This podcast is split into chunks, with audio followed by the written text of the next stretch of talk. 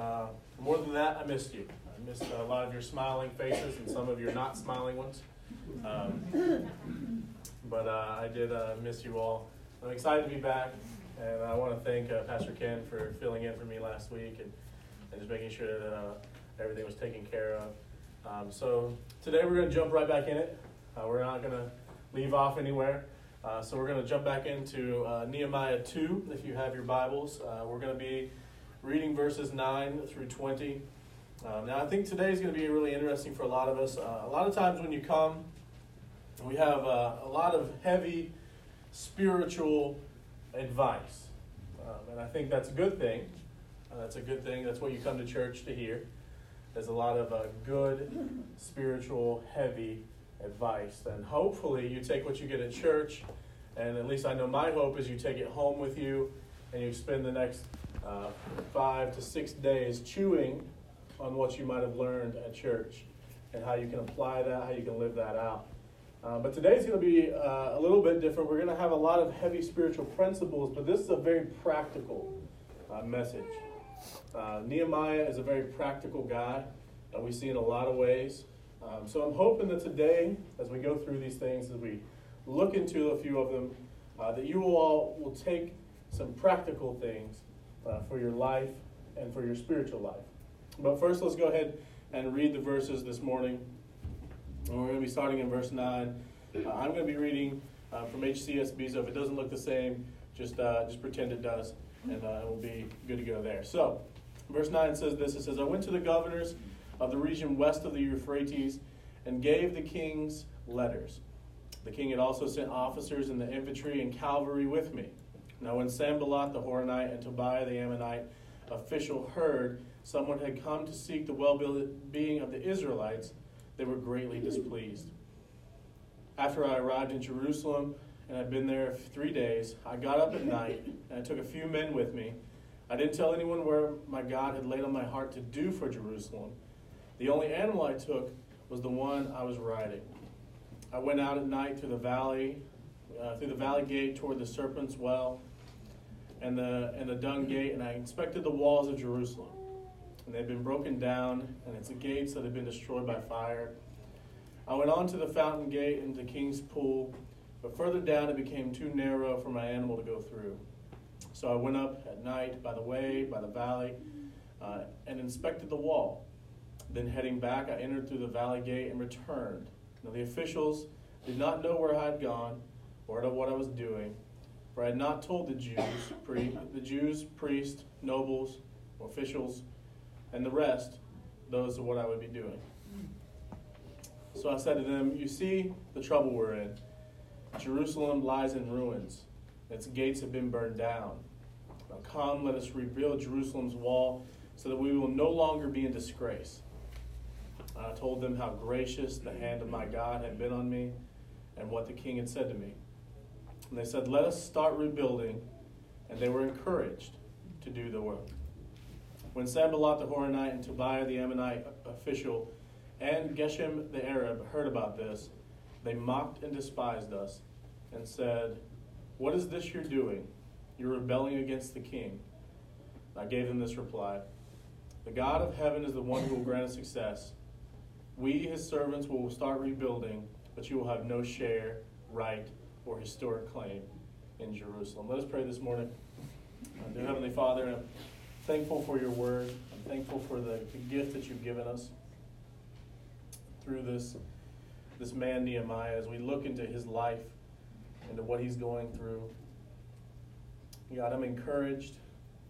I'm challenged, God, and I hope this morning that you would take your word and use it to challenge your people, that we might look to you and look to be more like you and even less like ourselves.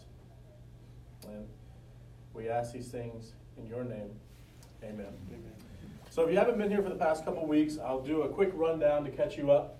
Uh, we're studying Nehemiah, who is a, or who was at this time, a cupbearer to the king.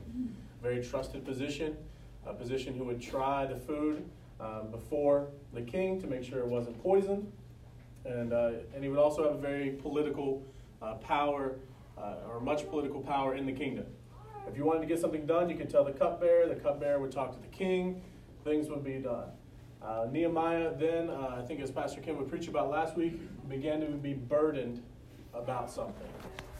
And he began to be burdened uh, for a task uh, in the Lord. And the Lord began to put something on his heart, and, and it couldn't go away. And so boldly, he begins to bring up his burden before the king. Um, he couldn't, he couldn't re- restrain it. It was, it was so burdening, his face couldn't even uh, break a smile. And, and, and the king finally asked, you know, what's going on? And, and there's a whole talk about his city being laid in waste. Um, we, we get the picture here of Nehemiah as we pick up the story uh, where we left that off of someone who is who's traveling back home. And, I, and I told you, um, Nehemiah is a, a, lot of practical advice for your life, no matter where you're at. Work that, uh, advice that you can take into your workplace, uh, into your everyday life, and implement that. Uh, and I think that that's, that's a God thing. I think that God is going to give you these things because He wants you to open it up. He wants you to see these things uh, clearly so as we go through this, we're going to take some principles uh, that we've, we, we can see in the life of Nehemiah. And I want to just take them and kind of pull them out. I'm going to show them to you, kind of rabbit out of a hat style.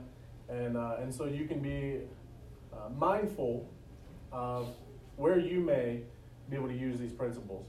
Uh, the first one we pick up right here um, in verse 9, it, really just kind of makes sense. Um, there's some discrepancy about Nehemiah's faith in verse 9. And I think that it's, it's pertinent for you as a Christian to, to never be discouraged in your task when someone would uh, say that you're going about it a wrong way. And this is what I mean. So, uh, some would look to Nehemiah being escorted by a cavalry, by a king, and they would say, Well, your faith's not strong enough.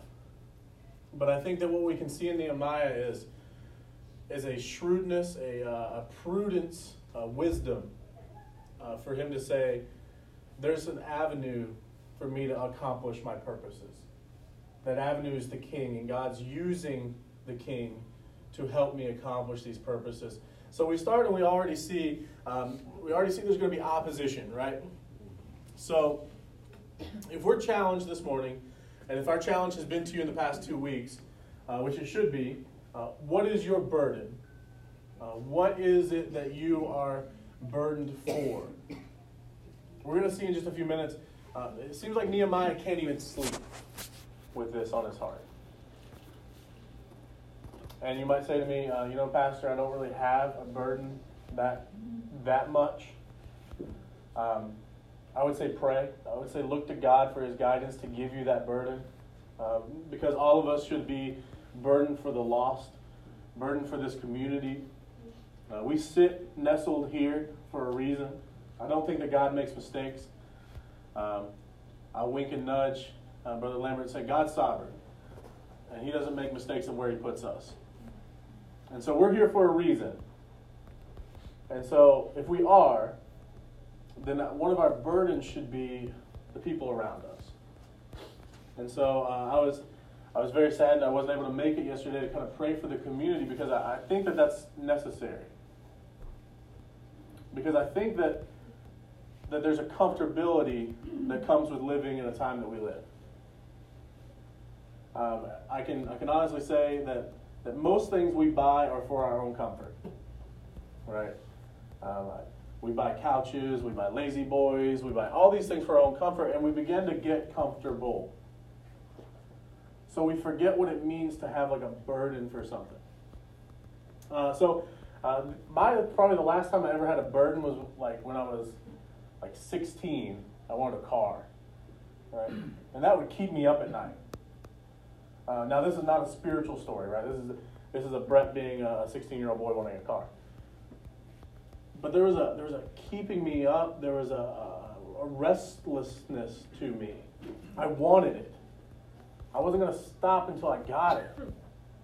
You know, I was going to work. I was going to do chores. I was to I was going to do all these things to get something. And I think sometimes when that comes across in our spiritual life, we don't we don't go and we don't struggle for those things as much as we should. We don't we, we, we like that's that's something, yeah, Brett, that's well and good. The community's around us, but if they want to come, they'll come. You know, we have a if you build it, they will come attitude. But at the same time, Christ is meant to be lived out through all of you. So my, my challenge to you is if you haven't had a burden, right? If we haven't got to that point yet, pick that up because you're going to need that for the rest of our study in Nehemiah. Because we're going to start telling you what to do with that. What does it look like? What, is, what do we need to, to do with this burden? So if you don't have one, get one. Now, if you have one, um, let's start analyzing what that might look like. Because he, he's, he's burdened. And we see here an opposition. Um, no one likes uh, when you have a burden. Uh, mine looked like this. Um, I would always uh, tell people I was going to be a pastor. Oh, how are you going to make money? I don't know. God, God's got all the money. How are you going to do this? How will that work out for you? And discouragement after discouragement would come my way because people don't like when you have a burden. And we see already that two people come to Nehemiah. Nehemiah is doing some good work, right?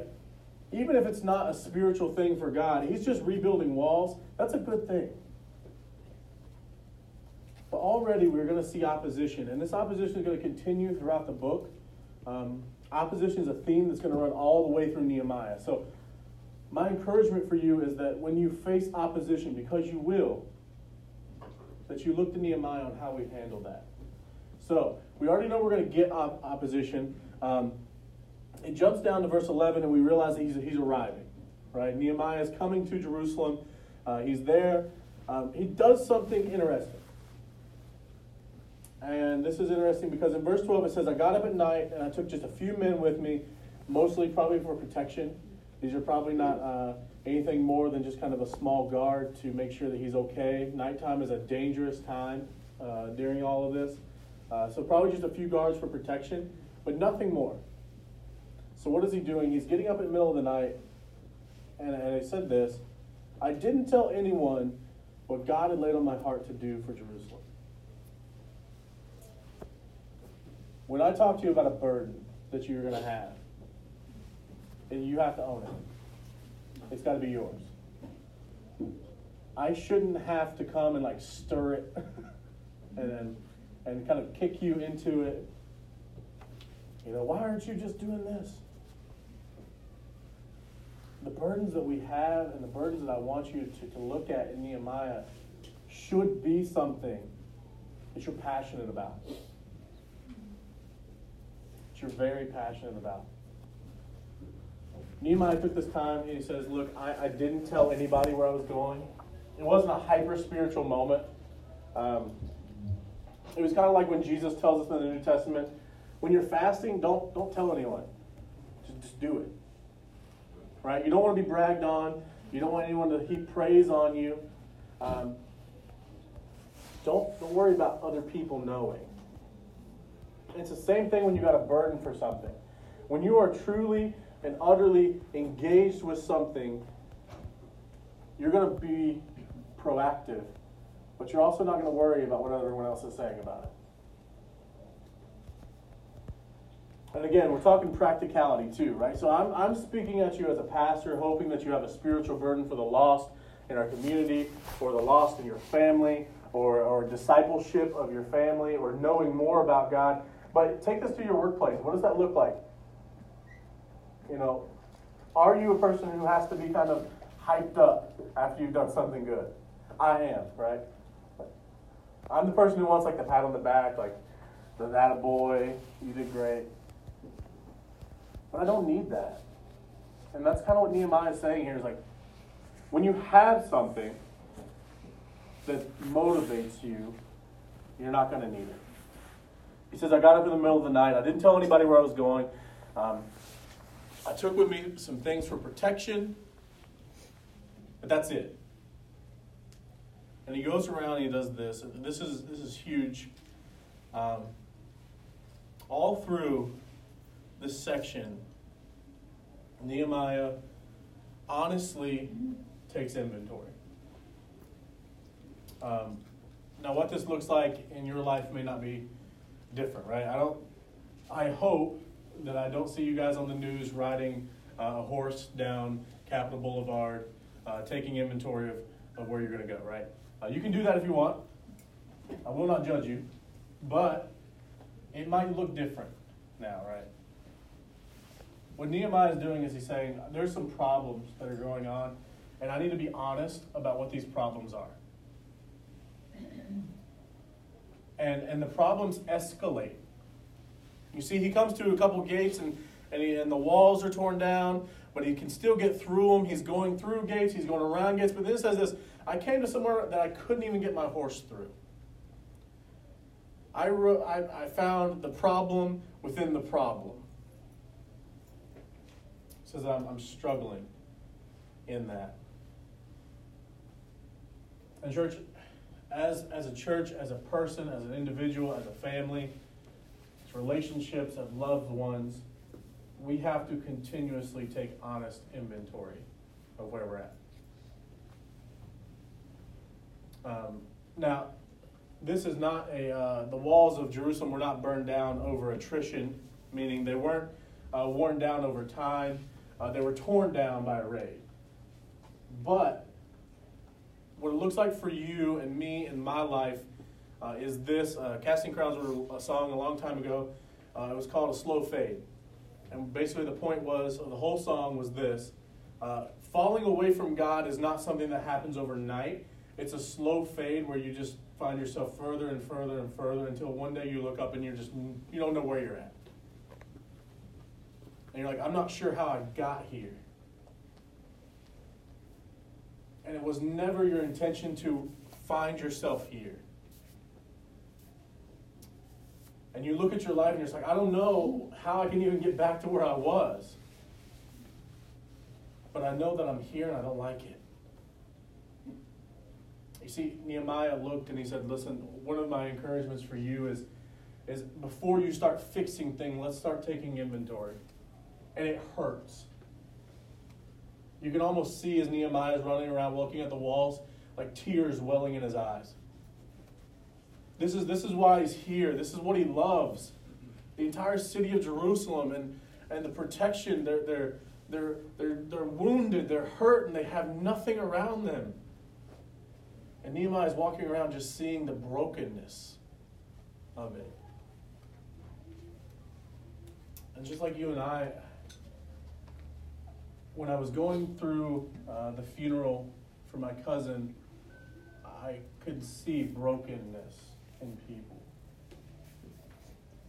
You know, we preached uh, a couple months ago about um, grieving, but grieving with hope. That there's hope for Christians in their grief. Um, and, and, I watched uh, as people who were broken came to the casket. And, and I wondered, as I, as I almost took inventory of my own life, like, I'm so blessed to have God and to have Christ as my encouragement. But these people aren't. And so as, as the, the thing went through, I began to start speaking to people. And, um, and of course, uh, the first thing out of people's mouths uh, is, You're a pastor. And I was like, Yes. Um, second thing out of their mouth is, uh, You're at a Filipino church? That's weird. And I'm like, It's awesome. Leave me alone. Um, but I really think that for you and for me, one of the greatest things I can tell you in your life whether it be at work, whether it be spiritually, whether it be otherwise, from Nehemiah is to start taking inventory of where you're at. Now, this is not a legalistic taking of inventory that God's going to love you any less where you come up on it, right? God loves you the most, no matter where you're at. I talked about being far away and finding yourself sunk in a pit of sin, and you're just like, I don't know how I got here. God didn't move. He still loves you where you're at, but He wants you back. But if we every day start taking inventory, you know, where am I at? You know, where am I at with with my, my relationship? You know, where am I at with, with God? Um, I know people who, who've read the Bible every day who just don't like God So reading the Bible is definitely that's that's good, but it's not going to get you where you need to be. There's got to be a relationship there. I mean, you can read a love letter from your husband or wife every day, but if you don't interact with them, if you're not there with them, if you're not walking through life together, it gets it gets hard. So my encouragement to you this morning as we read Nehemiah is no matter what you're looking at, whether it's at work, whether it's at home, whether it's in your relationships, whether it's with your spiritual life, start looking inward. What's my motivation, right? Where am I at with this? Am I like Jerusalem? Are all my walls torn down? And if you are, I'm telling you there's hope. Because I've been there. And I think that most of us in this room have probably been there. Have probably been in a walls torn down, this looks really bad type moment. But there's hope on that. And that's what we're going to see next is as Nehemiah rides around, he looks through the city, uh, he finds all the gates. And again, he reiterates in verse 16, he says that the officials did not know where I had gone or what I was doing. I hadn't told the priests, the nobles, or the officials. Because this has got to be about you. If you want the most out of this book, if you want the most out of um, out of a service, out of discipleship, it's got to be a real conversation between you and God. Like I love you, and I can I can speak for your pastors. We'll do everything we can to empower you in that conversation. We can't have it for you. We can't. I'd love to. really would. But I can't. So that conversation has to go on between you and him. And, and, and so that he doesn't tell the officials, uh, he doesn't tell the priests, he doesn't tell the nobles. It says this it says, So then I came back to them and I said to them, I said, You see the trouble we're in. So he's got it, right? Nehemiah has a burden. And I just told you, you have to internalize that burden. This is the next step once you have it, is you start trying to show other people, look, it's a problem. Because you're going to need other people too. Well, Brett, you just told me I had to do it myself. Yes, you have to internalize it by yourself. But you're going to need everyone else. The Christian life was never meant to be lived alone the reason we have churches is because we desire community. Um, humans are a very communal people. Um, and, and we desire to know what you're going through, whether it's good or bad. Um, my, my saddest thing is, is when I ask you, you know, how are you? And you just, you hit me with, I'm fine. I mean, a lot of us aren't fine.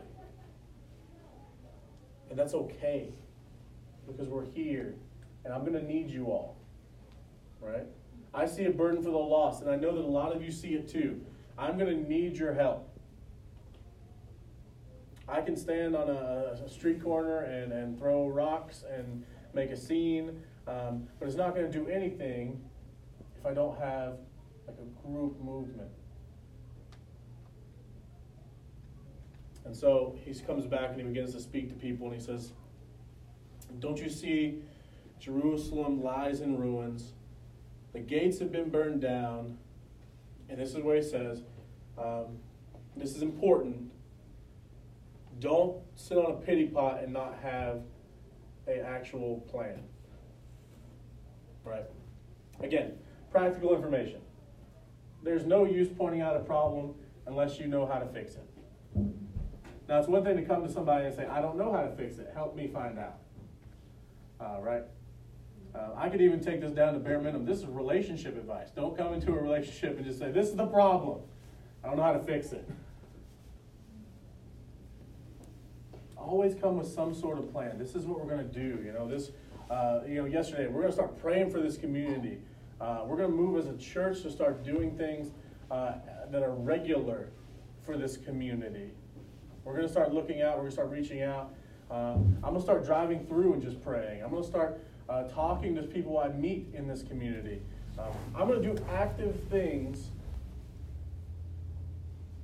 to accomplish and overcome this burden. So he says this, he says, let us come. It doesn't say, well, the walls are burned down. Let's go back. It's over. Looks bad. Glad we came. He says this, he says, the walls have burned down. Come, let us rebuild this. And it says this, gives them a reason. Let's rebuild them because I don't want to be in disgrace anymore. You know, when I was uh, when I was going to church camp, uh, when I was a teen, uh, we used to sing a song. Um, I don't want to be I don't want to be a casual Christian, and I don't want to live I don't want to live a lukewarm life. And I'm afraid for our churches. And not just this, not just, you know, not pointing fingers, but I'm afraid that we're comfortable living that lukewarm life. And I'm, and I'm, I'm pushed and I'm urged that we can take this and we can say, you know, we don't want to do that.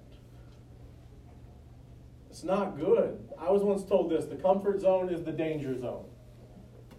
Once you're comfortable, you're in trouble. If you don't believe me, ever ask someone who got really comfortable in a relationship. They stopped trying. They stopped pushing. They stopped urging each other. They stopped loving and walking with one another. We cannot get comfortable. Nehemiah is telling us don't get comfortable. You see a problem, move to fix it. He continues, he says this, he says, it says, Come, let us rebuild the wall so we will not be in disgrace. In verse 18, I told them how gracious the hand of my God had been on me and what the king had said to me. So this is this, right? Uh, practical advice, uh, 101 in church. Um, when you're when you're burdened, when you're when you're moving for something, when you're doing something, uh, and you have the backing of somebody, uh, that's encouragement for other people. Right? Uh, it's encouraging for them to hear those things. Right? The difference between uh, uh, we want to start uh, reaching out to the community, and our pastors tell us it's a bad idea. That's not very encouraging. And we don't want to do that. We want to be encouraging to you and lifting you up and saying, listen, we can do this. It might take a little bit of work, and we're going to read about that work coming up, right? Um, but we're going to read about how to work as, with one another. Because Nehemiah is going to tell us it takes everybody. And not only does it take everyone, but we have to be encouraged from one another and push and pull and gather and move forward. And he says this. I love the response, right? So he says, I, I told them all about what the king had told me, my entire adventure here. I went to the king. This is what he said. He's behind it. We got this. And then they would just respond, let's start rebuilding. I love that. I love that because it's action, right? You know, and and uh, I, I just, you know, I'm gonna throw this out, and, and if you don't like it, it's okay. Uh, you won't like everything I say. It's all right. Um, but they didn't say like, "That's wonderful. I'm gonna change my Facebook profile picture." They didn't say, "That's wonderful. We'll start planning tomorrow." It wasn't planning. They just they moved. They saw a need and they acted on it. If you remember, we read about that in James. We said that uh, what good is it to somebody to say, I'm hungry, and then you just don't give him food? What good is it to have a burden to want to act on it and then just say, okay, well, we'll start planning for it? You just start doing some things. Well, what if it fails? We pick it back up and we do some different things. They, they were moved to action in what they saw. It says, let's start rebuilding. They were encouraged to do this good work. They were encouraged to do a good work, and they said, um, he closes it the same way he opens it. Um, I think the writer does this intentionally with this section. Uh, he wants you to know that opposition's a big deal. And, and this is actually uh, a huge opposition because it says in verse 19 uh, When Sanballat the Horonite and Tobiah the Ammonite official and Geshem the Arab heard about this, they mocked and despised us. Now, those two words are interesting because it's just two different things. Uh, sometimes we read through and we don't really like take a time to, to bite off what he just said, but it was not only that they were made fun of, but they were hated for it. They were not only just said, you know, you guys are a bunch of idiots out here uh, standing in a field praying. It's not only mocked, they were hated for it. You guys just think you're better than us, don't you? So don't be surprised. As much as humans change, humans don't change. And if this happened to Nehemiah, and if we read about a thousand years later it happened to Jesus, then probably 2,000 years later it's going to happen to you and I. And we're going to be mocked for what you do. And you will be despised in some instances for what you do. But you got to learn that that's okay. We're going to learn more about that as we go through the book. But here's here's the important part. It says that what is it you're doing? Are you rebelling against the king? Um, that is a veiled threat. Because Nehemiah already knows that the king's on his side. The king's already got his back.